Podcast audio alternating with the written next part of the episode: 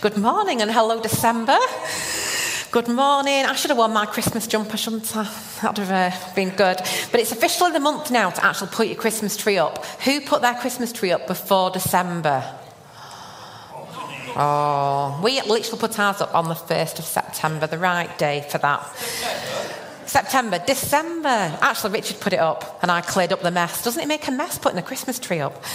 Um, but we do love watching Christmas films, although Richard denies it. We love snuggling up in our lounge with our fire on and, our blanket and hot chocolate and. Um, we do, we, actually, he does. He, he, denies this, but he actually does really like it. But it is always the same story, isn't it? It's usually somebody that has been, it's usually a businessman or a business lady that's been disappointed in love, given up hope of finding love. It's always the same actors and actresses. You can go to sleep for half an hour and wake up, and it's still, you can just slot back in because they're all the same stories, but then they, they, get, they, they find themselves snowed in somewhere and they can't get home and they end up falling in love reluctantly, and it's just a really nice, same story.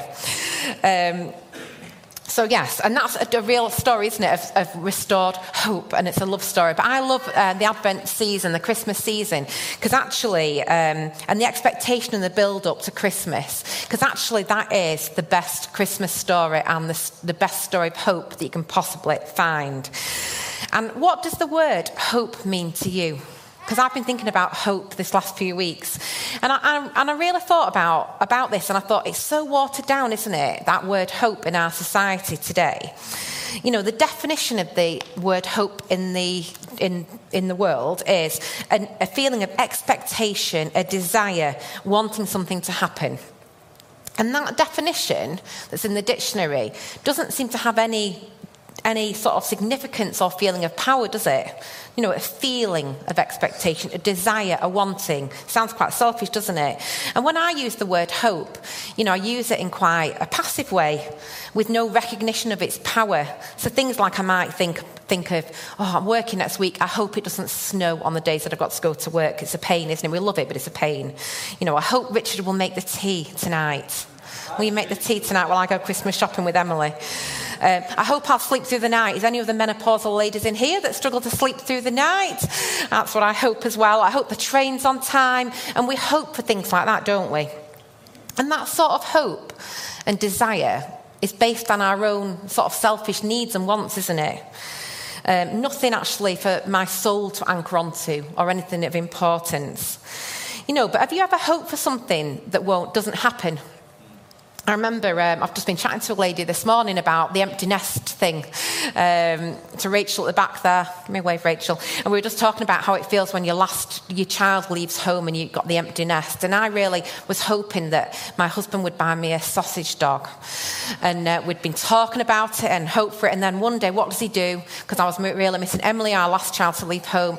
He came in with a kitten and I was disappointed. But actually, now I love my kitten, my cat Lara, uh, but I was disappointed because that's what happens, doesn't it, when we have hope for something. But actually, that's just a silly example from our lives um, of little importance in the scheme of things. But what if you're hoping for a miracle in your health? What if you've had a health diagnosis and you're hoping for a miracle in that? What about if you're hoping for a miracle in your marriage? What about if you're hoping and praying and you're pleading with God desperately on your knees for your wayward child? Maybe a child that's taking drugs, maybe a child that's just gone away and you've no relationship with. You know, maybe it's a reconciliation within your family or a friend. You know, what have you been hoping for in your life in this season?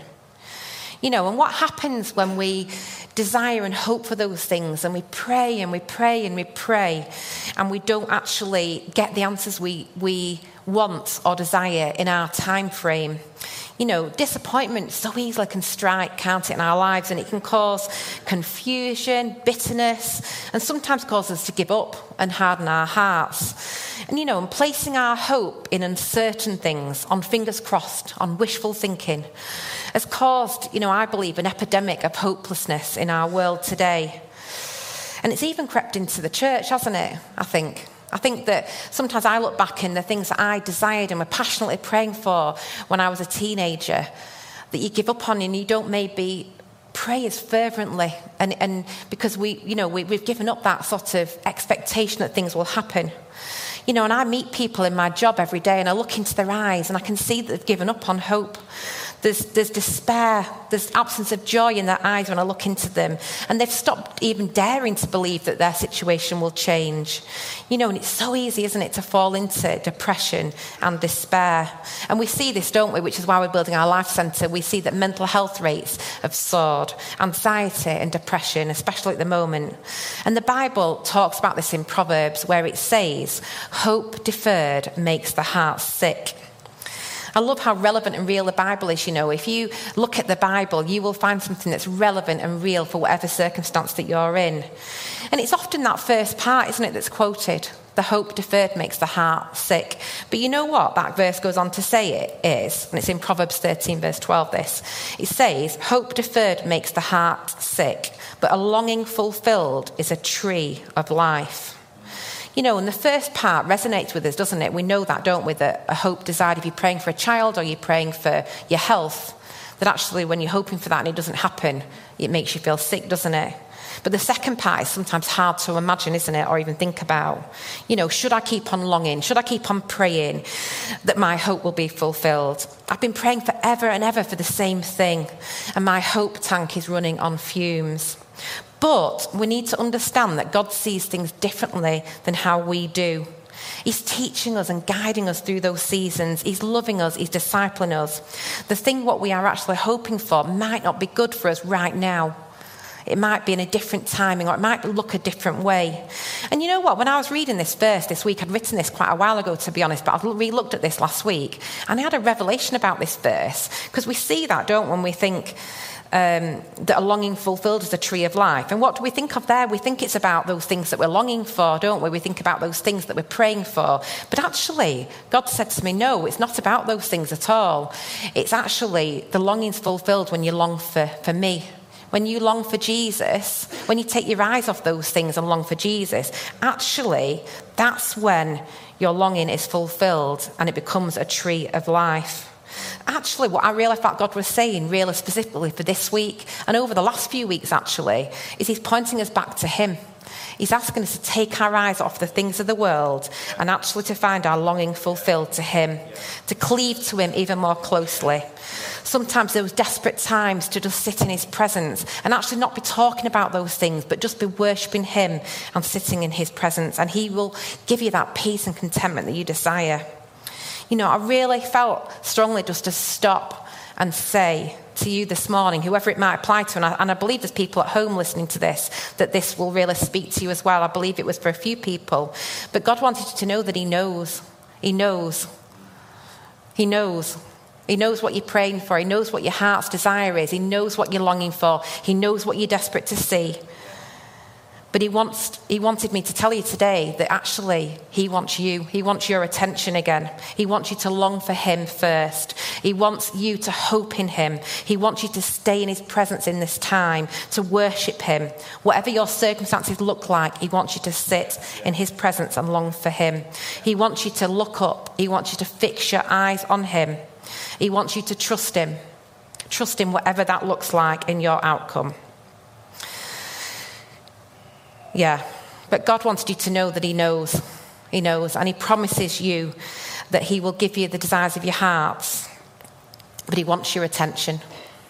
He wants your attention. He's not overlooked you, He's been listening all the time, and He cares you know, because it's always the ploy of the enemy, you know, to get our attention off Jesus and distract you and take you off course, to get you to look down, to look across the, to look at the world, to start becoming negative in your thinking, to start giving up. You know, he will use whatever he can to get you to stop moving forward in your Christian walk.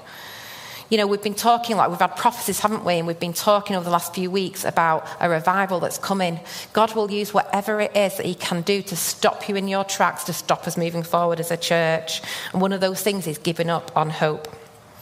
You know, and it reminded me as well that we're not only in a battle for ourselves and our minds, but actually we're in a battle for those around us because people are watching us, aren't they? And the people around us and their futures can sometimes depend on us.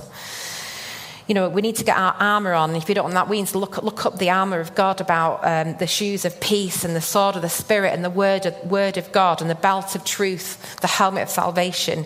And it reminded me as well that we need each other in these times, that when actually we're in these times of desperation, actually we need to look for each other to build each other up, hold our hands up.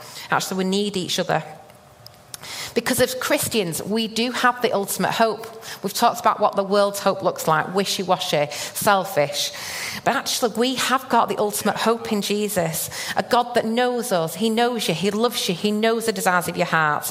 We hope in things that are certain. His promises are true, they are solid. A hope not, not only for now, but for all eternity. We have a God that is in control, that promises to work out all our circumstances for the good that, that, of those who love Him. We are promised beauty for our ashes. Maybe you feel you're in ashes today, but you're promised beauty for your ashes. We are promised peace in our troubles. We are promised comfort and joy, everlasting, not only for today, but everlasting. You know, and sometimes when we're in this place where we want to give up, we need to be reminding ourselves time and time again of those things that God is our hope that God is in control. These promises are true. He will work everything together for His good. He will give us beauty for ashes, yeah. peace in our troubles, comfort and joy everlasting. Did you need reminding of that today? You know, are, am I modelling, are you modelling that hope to those around you? When people look at you in your workplace, are you modelling that hope? Are you modelling that certain hope that's found in Jesus? You know, maybe we need to give ourselves an MOT today of where our hope tank is up to. You know, think about what you're thinking about. Think about what you're praying about. Where are your eyes focused on? Has fear replaced faith, maybe? Has depression crept in? Has disappointment crept in? I want to help you renew your mind today, this morning, and help build up your hope muscle and allow God to just minister to you and speak to you as He needs to. So, what does the Bible say about hope? Always the best place to look. Hebrews 6, verse 19 to 20 says, We have this hope as an anchor for the soul, firm and secure. So, this hope is based on Jesus, not on our own wants and desires. And Jesus is described here as an anchor to our souls. It is not based on uncertainty. You know, the effectiveness of an anchor depends on what it's actually attached to, doesn't it? And if we try and put our anchor in things that aren't firm, sometimes we try and put those, don't we, in relationships, in um, wealth, in job, in a title. And actually, they're not secure anchors to put ourselves in. But the hope we have in Jesus is powerful and strong because it is fixed and attached to Him. You know, Jesus is our hope. Jesus isn't just the foundation of our hope, He's the absolute substance of our hope. In him, we know that we are never ever separated from the love of God. We are more than conquerors, and that God's promises are true and firm and fair. We can boldly approach the throne of God with our requests.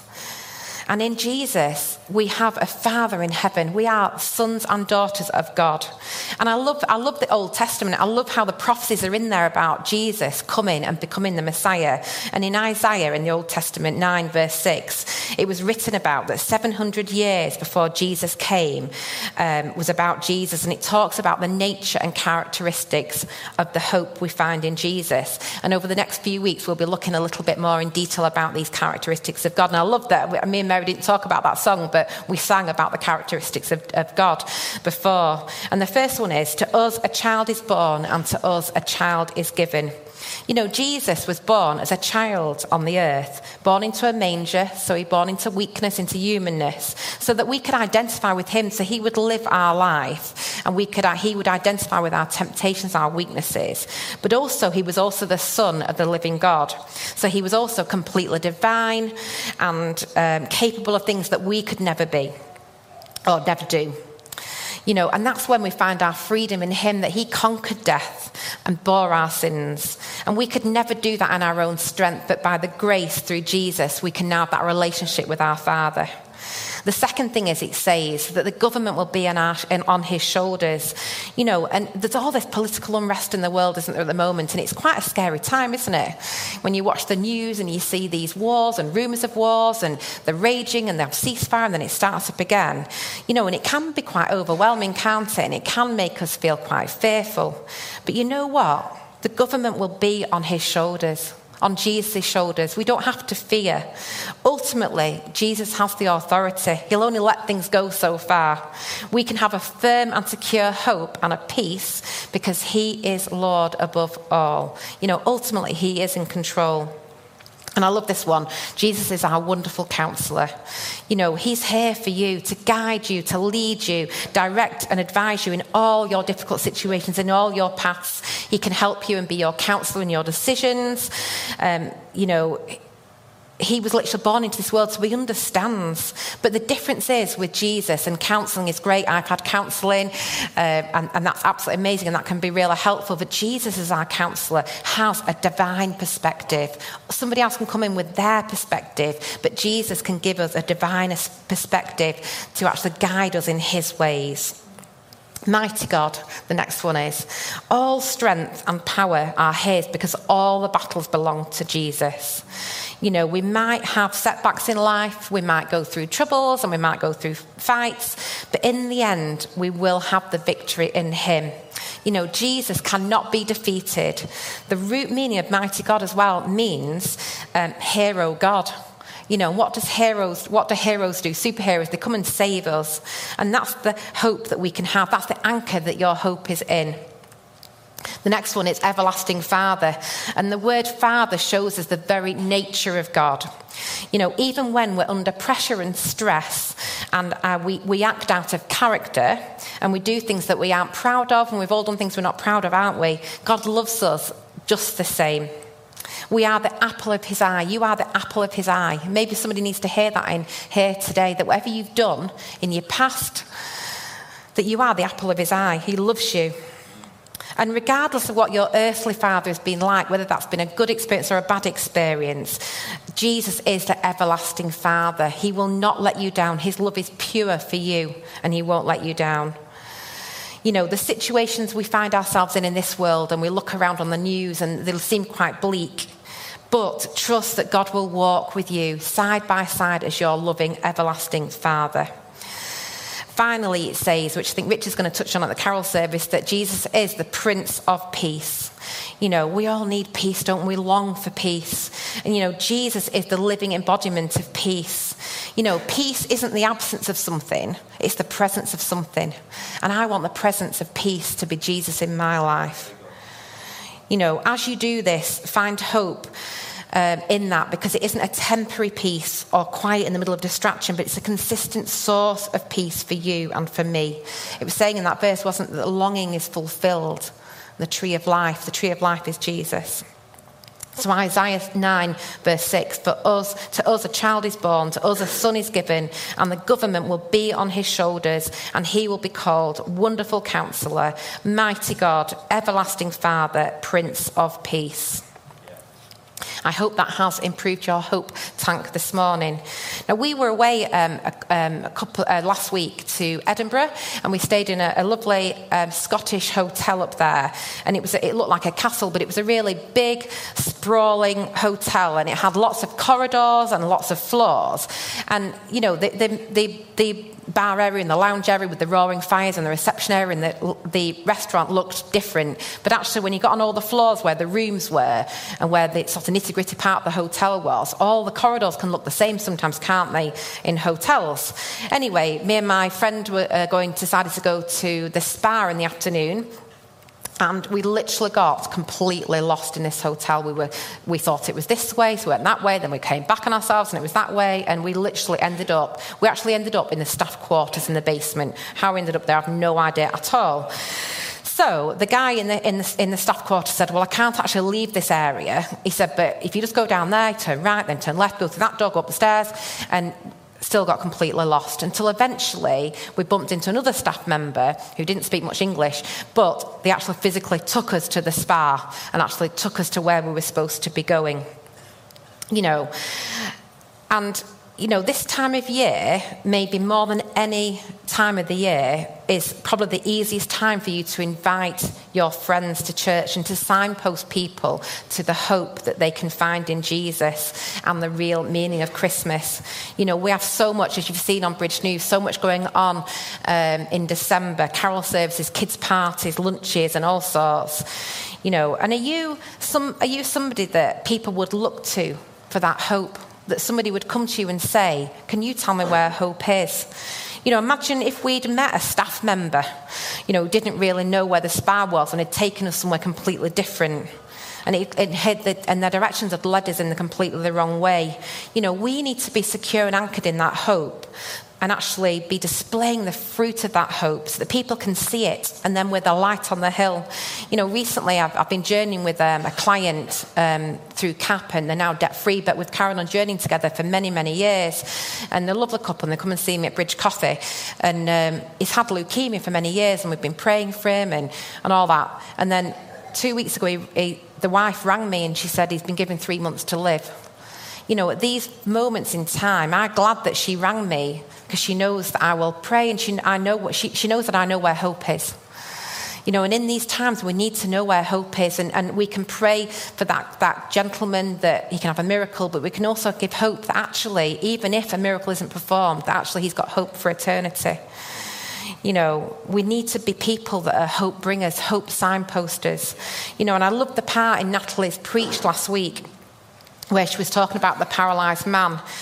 And so, just as a reminder, in case you weren't in, it was when Jesus comes to town, and four friends believe that Jesus can heal their friend. So they put him on a stretcher, and the friends actually um, are desperately trying to get their friend healed, healed. So they take him to the house where Jesus was, and it was packed, and they couldn't get in. And so instead of waiting like probably you would do normally till Jesus came out, they actually got him on the roof and lowered him down through the hole. And Jesus saw him, and actually, and I believe that actually he saw the faith of the friends not the faith of the paralyzed man. I think he saw the faith. And that gives me real hope that when actually we're praying for our friends and we're bringing our friends and our families to church, Jesus responds to our faith for those.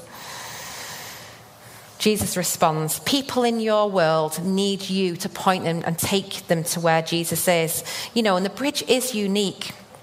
And I believe we are being called to bring people, one person at a time, to the feet of Jesus for them to find hope and then they will bring someone else, one person at a time, to find hope. And that continues until our, tra- our, our, community is transformed. That's how our community is transformed. You know, often in our world today, even in workplaces, you'll see, you know, advertisements for psychic nights at the pub or lottery or different things or relationship or possessions that we're looking to find that hope in. People are looking and getting directions from all the wrong people and all the wrong places. But we as a church need to step in and say, We know where hope is. Come with me. We will take you. Hope has a name, and his name is Jesus. Yeah. We need to know where hope is so we can direct others. So I'm going to pray. So in Isaiah 40, verse 28, it says, Do you not know? Have you not heard? The Lord is the everlasting God, the creator of the ends of the earth. He will not grow tired, he will not grow weary, and his understanding no one can fathom. He gives strength to the weary and increases the power of the weak. Even youths grow tired and weary, and young men stumble and fall. But those who hope in the Lord will renew their strength. They will soar on wings like eagles. They will run and not grow weary. They will walk and not be faint. Hope is here. God, I just pray that we will be people that anchor ourselves in the hope of Jesus. I thank you that it says in your word that when we hope in you, you will renew our strength, God. God, I pray that we will have a hope that is visible to our world around us. God, I pray that our hope will be renewed today. God, I pray that as we surrender ourselves again and again to you and put you first in our lives, that we give you those circumstances, God, because you you love the things that maybe it's people we're hoping for, but you love those people more than even we do, God, so they, they can rest securely with you. God, that we are safe in your hands, Jesus. Jesus, I pray that we will be bold in this season. God, I pray that people will be attracted to that hope that's within us, God, and want to find out more. God, I pray that we are bold to invite, we are bold to bring people to your feet, Jesus. Jesus, may we not waste a minute God, I thank you that you've said over our church that, and over Bolton that we're going to see a revival, God. May we be part of that revival. May we put ourselves back in the rightful place this morning, God, where we can begin to see that. May we stop looking around at the things that, that are in our world, God, and start looking up to you, God. God, I thank you that you are a mighty God. You are a wonderful counselor. God, I thank you that you are the Prince of Peace. I thank you that we can find our lives in you, Jesus. Amen.